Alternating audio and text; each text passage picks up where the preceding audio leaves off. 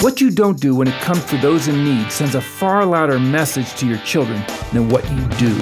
Grace based advice from Dr. Tim Kimmel on today's Family Matters Minute. I've noticed that people with a mission that is bigger than life have a sensitive heart toward the disconnected, disenfranchised, and discouraged. Whether it's a friend, a stranger, or even a detractor, people who live their lives for God care about others in need. Great people lighten other people's burdens and dispense hope from simple encouragement to harder things that actually cost them something. For our kids, it means being a friend of the friendless, a shield to the defenseless, truth to the misinformed, arms and legs for the weak, and optimism to the hopeless.